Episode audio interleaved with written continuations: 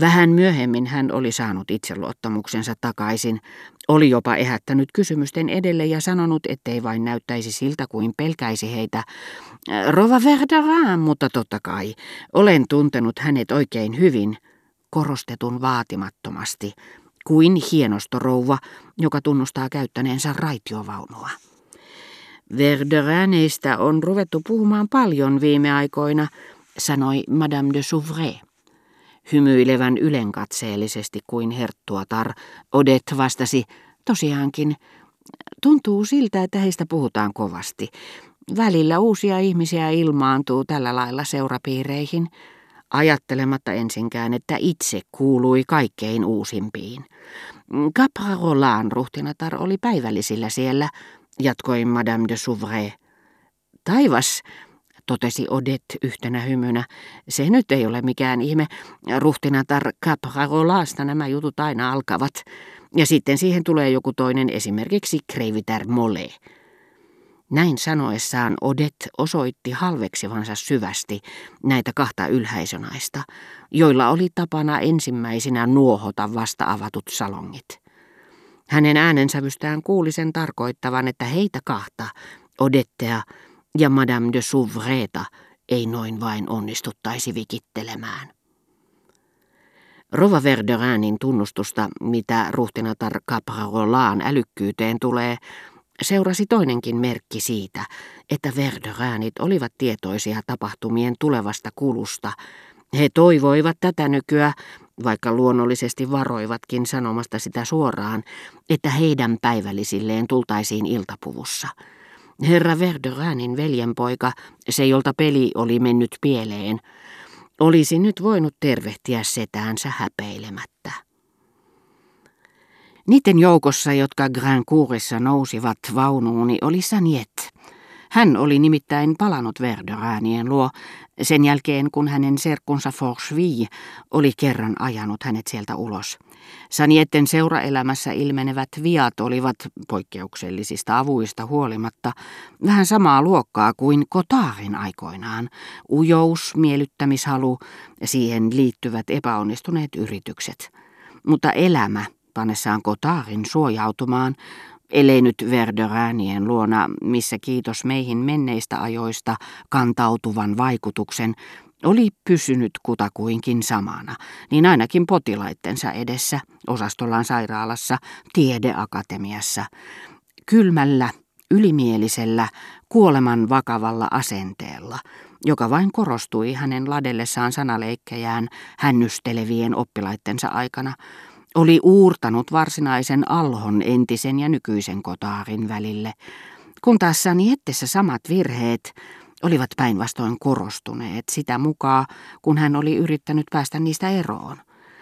Tietoisena siitä, että ikävystytti usein, ettei häntä kuunneltu, niin sen sijaan, että olisi hidastanut puhettaan, kuten Kotaa olisi tehnyt, voittanut väkisin määrätietoisella asenteella kuulijakunnan tarkkaavaisuuden, hän ei ainoastaan yrittänyt leikkisällä sävyllä keventää liian totista tarinointiaan, vaan kiihdytti ulosantiaan, yksinkertaisti, käytti lyhennelmiä vaikuttaakseen iskevämmältä, asiantuntijalta käsittelemissään asioissa, sillä seurauksella, että sai ne vaikuttamaan käsittämättömiltä ja juttunsa loputtomalta.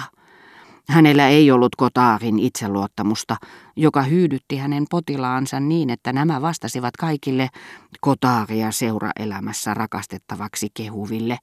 Hän ei ole enää sama mies vastaanottohuoneessaan, kun te seisotte siellä täydessä valaistuksessa ja hän itse valoa vasten silmäkovana. Sanietten itseluottamus ei tehnyt vaikutusta. Siihen kätkeytyi selvästi liian paljon ujoutta. Näki, että se kavahtaisi pakoon tyhjästäkin. Sanietten ystävät olivat aina sanoneet, ettei hän luottanut itseensä tarpeeksi, sitä paitsi hän näki itsekin henkilöiden, joita oikeutetusti piti alempiarvoisina, helposti saavuttavan häneltä evätyn menestyksen, niin että hän nyttemmin aloitti jutun kuin jutun hykertelemällä sen hassun kurisuudelle, ikään kuin olisi pelännyt, ettei vakava ilme riittänyt tuotetta kauppaamaan. Joskus komiikka, jota hän itse oli näkevinään sanottavassaan, herätti sen verran luottamusta, että häntä suvaittiin kunnioittaa yleisellä hiljaisuudella. Mutta esitys epäonnistui täysin. Joskus joku hyvä sydäminen kutsuvieras rohkaisi sänietteä yksityisesti, melkein salaa rohkaisevalla hymyllä, osoitti sen hänelle vaivihkaa, huomaamattomasti kuin kirjelipun, mutta kukaan ei tohtinut ottaa vastuulleen naurun purskahdusta tai luottaa toisten osallistumiseen iloonsa. Vielä kauan sen jälkeen, kun juttu oli päättynyt ja läsähtänyt, pettynyt Saniet hymyili yksin itsekseen, aivan kuin olisi maistellut omaksi ilokseen muka suurtakin herkkua, mikä toisilta oli mennyt sivusuun.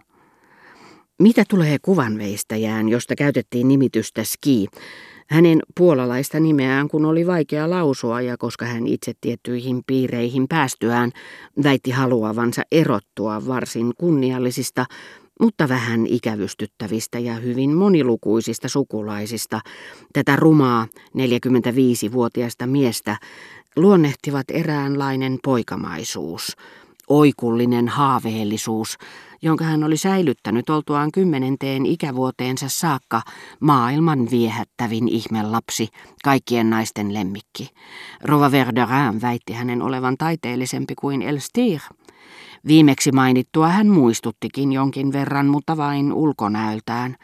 Se riittikin, ja Elstir, joka oli kerran tavannut Skiin, tunsi häntä kohtaan sitä syvää vastenmielisyyttä, mitä meissä herättävät vielä enemmän kuin täysin erilaiset ihmiset, ne, jotka muistuttavat meitä kuin huonompi painos, missä leventelevät heikkoutemme, viat, joista olemme päässeet eroon, niin että se kiusallisella tavalla muistuttaa meille, miltä olemme mahdollisesti näyttäneet tiettyjen henkilöiden silmissä, ennen kuin meistä tuli se, mikä olemme. Mutta Rova Verderin uskoi, että Skillä oli enemmän temperamenttia kuin Elstirillä, koska sellaista taiteenhaaraa ei ollutkaan, mihin tällä ei olisi ollut taipumuksia, ja hän oli varma siitä, että Ski olisi voinut muuttaa taipumuksensa lahjakkuudeksi, ellei olisi ollut niin laiska. Sekin oli emänän mielestä lahja. Olihan laiskuus työn vastakohta, ja työtä hän kuvitteli nerottomien ihmisten osaksi. Ski maalasi mitä vain pyydettiin kalvosin napeille ja ovien yläpuolelle.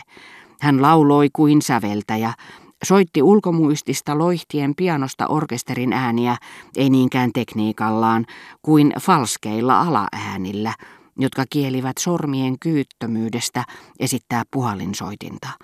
Sitä hän muuten siinä kohdassa matki suullaan. Puhuessaan hän etsi sanojaan herättääkseen toisissa mielikuvan oudosta vaikutelmasta. Samoin hän hidasteli akordia, iskeäkseen sen sitten voimallisesti sanoen samalla ping lyömäsoittimia jäljitelläkseen, niin että kävi tosi älykkäästä miehestä, vaikka hänen ideansa itse asiassa supistuivat kahteen kolmeen erittäin lyhyeen. Päästäkseen mielikuvitusihmisen maineestaan, hän oli päättänyt näyttää olevansa käytännöllinen ja positiivinen. Se ilmeni voitonriemuisena arkijärkevyyden ja täsmällisyyden teeskentelynä, mitä olematon muisti ja säännöllisesti epätarkat tiedot vain pahensivat. Pään, kaulan ja jalkojen liikkeet olisivat olleet viehättäviä, jos hänellä olisi ollut ikää yhdeksän vuotta – vaaleat kiharat, leveä pitsikaulus ja punanahkaiset varsikengät.